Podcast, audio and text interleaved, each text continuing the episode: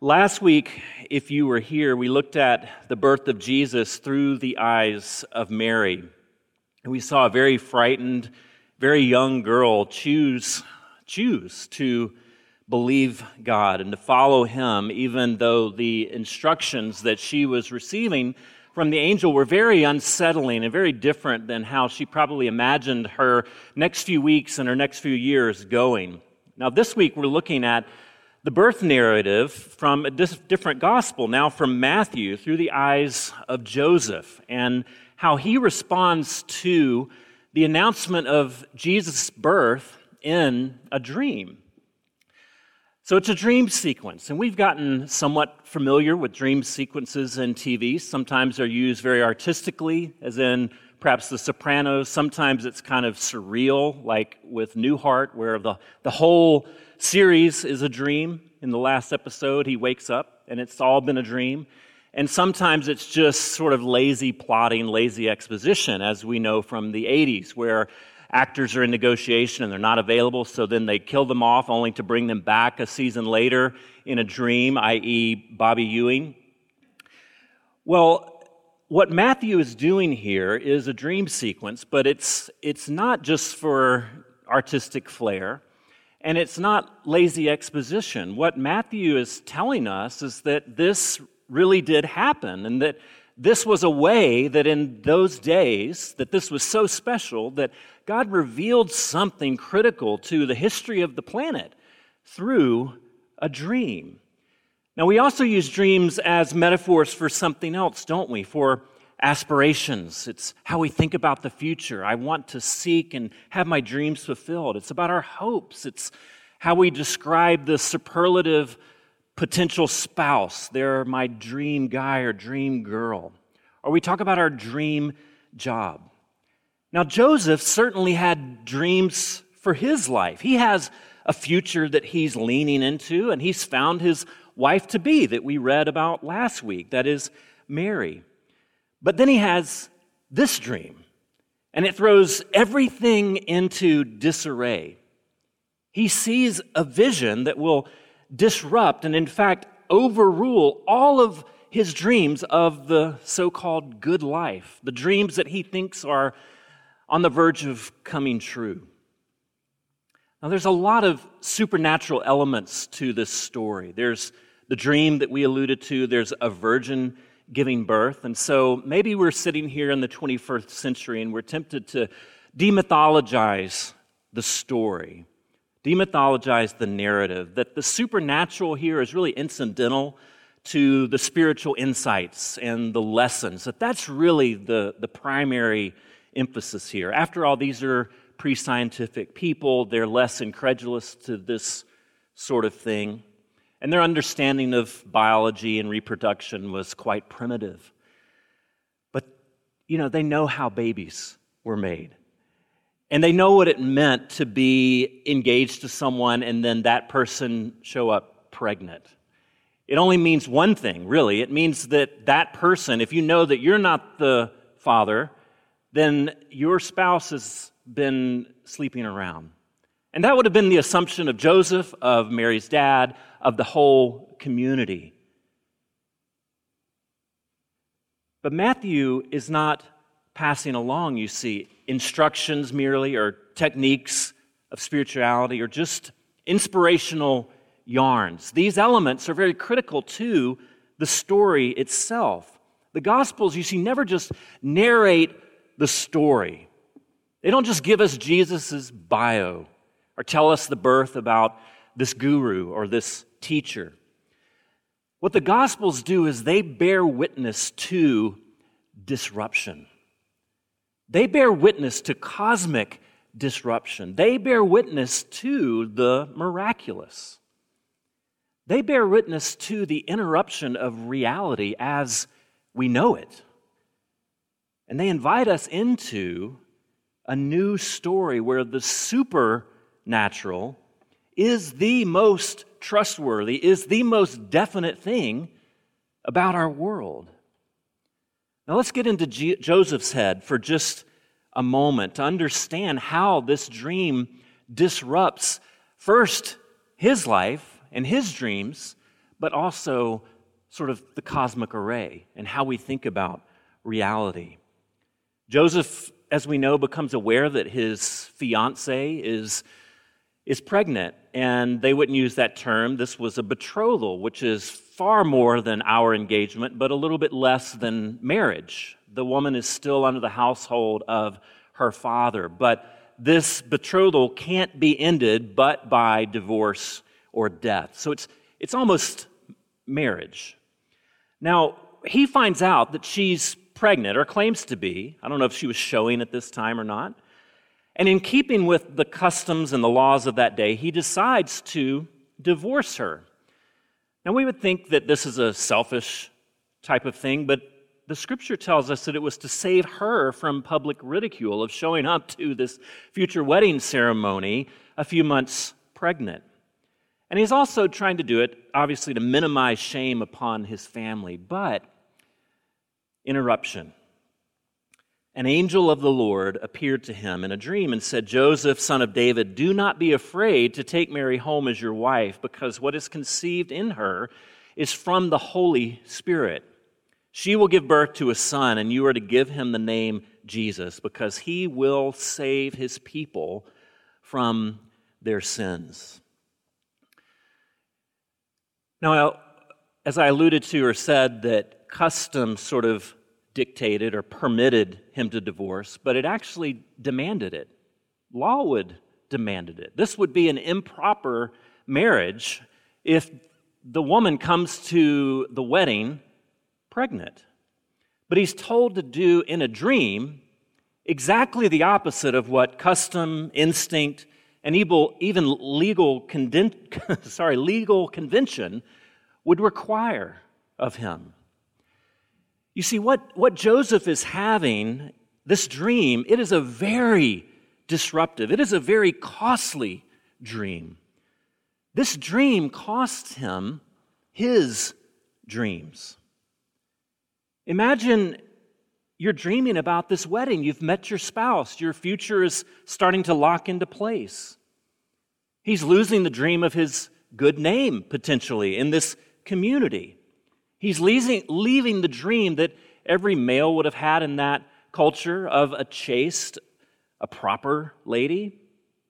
And he's also losing the dream that he's in control of his life and that he has volitional control over his future. You see, for Joseph and for Mary, Christmas is a very costly event. And I guess what we should ask ourselves as we inhabit Joseph's mind and his story, and as we see his dreams being challenged, that we should ask ourselves during the season of Advent what are our dreams about the future? What are our dreams about this season? What do you have your heart so set upon that nothing and no one is allowed to interfere with your quest of securing it? What things do you dream of possessing? What things do you dream of achieving? What relationships do you dream about having, that you're going to have no matter what. I would say that most of us who wrestle with this story, of course, we're going to have sort of these intellectual objections to perhaps the virgin birth or revelation in a dream, and we can wrestle with those things. But I think that it's much more important and probably much more challenging to ask ourselves how the narrative of this story challenges our dreams and how we answer the questions that I just shared with you. Because these are the questions that will really determine whether we're ready or not for the cost of Christmas, whether we're ready for Advent and for having Jesus born into our lives and into the story of this church. Are our dreams negotiable or not? Are our dreams connected to God's dreams for the world? Now, dreams mostly have a positive connotation, But there's also a negative, right? What do we call those dreams? Those are called nightmares. They're dreams to be sure, but they're very different kinds of dreams than how we normally think of them. And what happens, friends, is sometimes we get so attached to our dreams that we become nightmares to those around us. We become impossible to live with. When we say, I will have my dreams or else, I will secure my ambitions at all costs. You see, our fear of losing out on those dreams, it controls us. And it controls the way that we think about other people. And people who get in our way, they better watch out, even at Christmas. Because it can be these dreams about how we want our career to go, it can be big meta sort of things, but it can also be how we want the holidays to go. And man, having all of these relatives in our house sure gets in the way of that. And our desires, our dreams, just of how we want this season to go, can be so non negotiable that we can become nightmares to live with around the time of the holidays. Following God, inhabiting and responding to Advent, following His dreams, it means that we have to open ourselves up to the interruption. We have to open ourselves up to the inconvenience of the supernatural. But it also means that we can stop being dictated to by our anxiety. It means that we can stop trying to control other people. It can mean that we stop demanding that they tiptoe around us because they know if they get in our way or they say the wrong things, then we are liable to maybe not explode, but maybe shun them the rest of the holidays. When we open ourselves to the inconvenience of God's interruption and to the supernatural, it means that we can begin letting go of our fears, letting go of having our worry about the future completely control us. It means we can let go of letting the sad experiences and the setbacks of life dictate our future. Now, Christmas, as we know, is decorated with dreams, and they're good dreams. They're dreams of family, they're dreams of togetherness and closeness, and they're dreams of peace on earth and goodwill towards men. They're dreams about what it's going to be like the morning of. And I don't know if you growing up were like me, but I could barely get myself to sleep. And I was just thinking about how long is it going to be if I fall asleep while I will those 8 hours really just can be compressed in just a few? Can I hurry it up? And so now I have these very nostalgic dreams about what Christmas should be like and what Christmas will be like, feelings about Christmas in the past. And as the season approaches, we begin getting our tree and we turn on the radio to the Christmas station that's playing all Christmas music beginning now in like October. We set up decorations, and all of these things draw my mind back to those very those fantastic Christmas experiences in the past from my childhood and from the times that we had when our kids were young. And I love Christmas. Most everyone loves Christmas, but the problem is, and maybe this is just me, but the actual experience of Christmas never seems to live up to the anticipation that I have for it. The larger dreams that Christmas points to peace on earth, goodwill towards men, these things, far beyond just the experience of opening presents, these things, these dreams never seem to come true. They always seem to be just on the horizon. And Christmas, perhaps like no time uh, other, no other time, Christmas is the time that we get homesick, even when we're at home. There's something about the way that we think about Christmas, even if we're not Christian, that is mystical, that is maybe even divine. It's looking for transcendence. We were able to go to the tree lighting ceremony in Pioneer Square. Beautiful tree, and 25,000 people, they say, gathered in that square. In the most liberal, most secular city in the United States. And everyone was singing with smiles on their face and singing with loud voices and dancing. And we're so happy, singing songs about Messiah's coming, singing songs about God breaking into our world. This is all of us together. This wasn't just a Christian celebration. This was 25 people that are looking for something to enter their lives that will interrupt the normal, that will interrupt the material. We think about, don't we, all of us, we dream about the way things should be, either personally or cosmically, or maybe both. And it's a time when we try to create a sort of transcendent, memorable, maybe divine experience.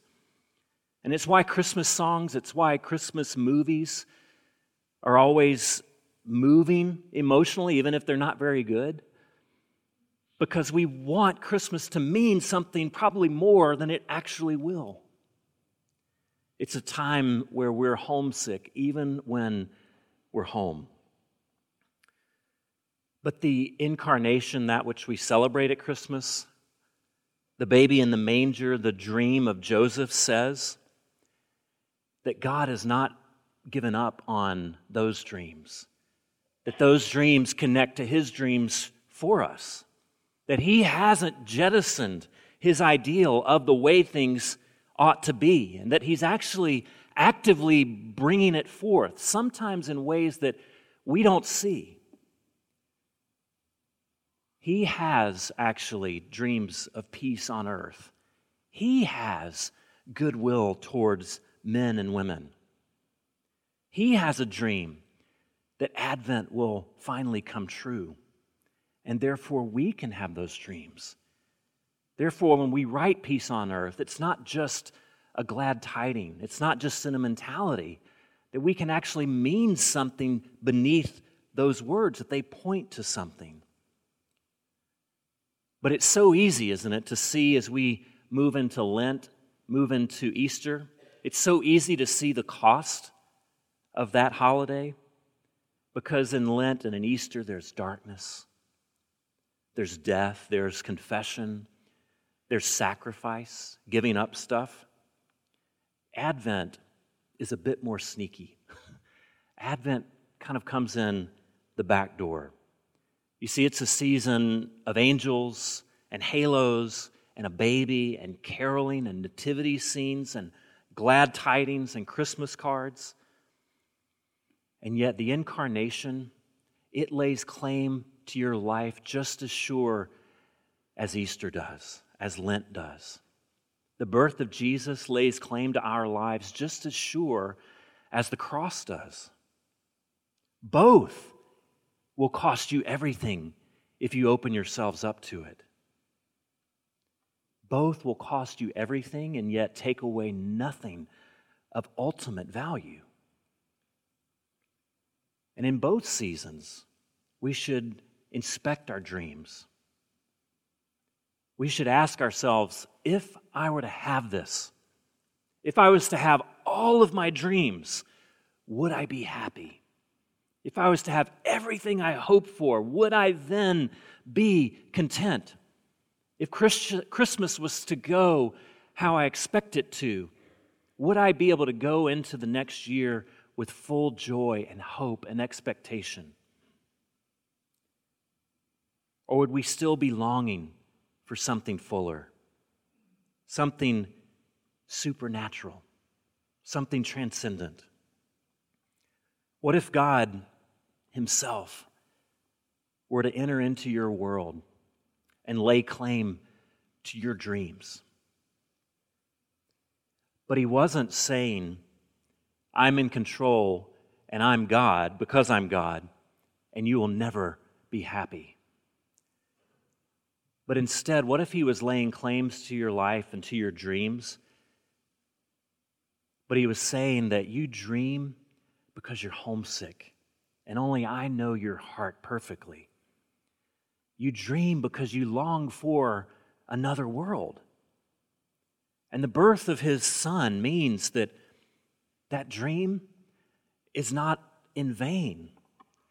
That that dream isn't just an empty hope. It's not just sentimentality, but it points to something that is both supernatural and imminently real.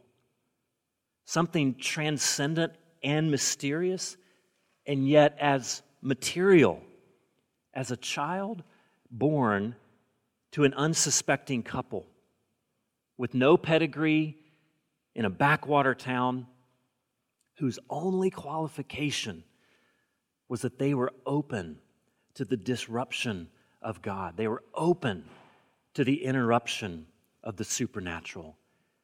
And so, friends, that's my prayer for all of us, for myself, is that this Advent season, that we would celebrate, we would lean into those glad tidings, into family, and all of the good things that Christmas holds for all of us, whether we're Christian or not, but that you as a church, you as a person, that you would lean into Christmas for its more transcendent, its more eternal meaning, and that you would be open to that disruption. Let's pray.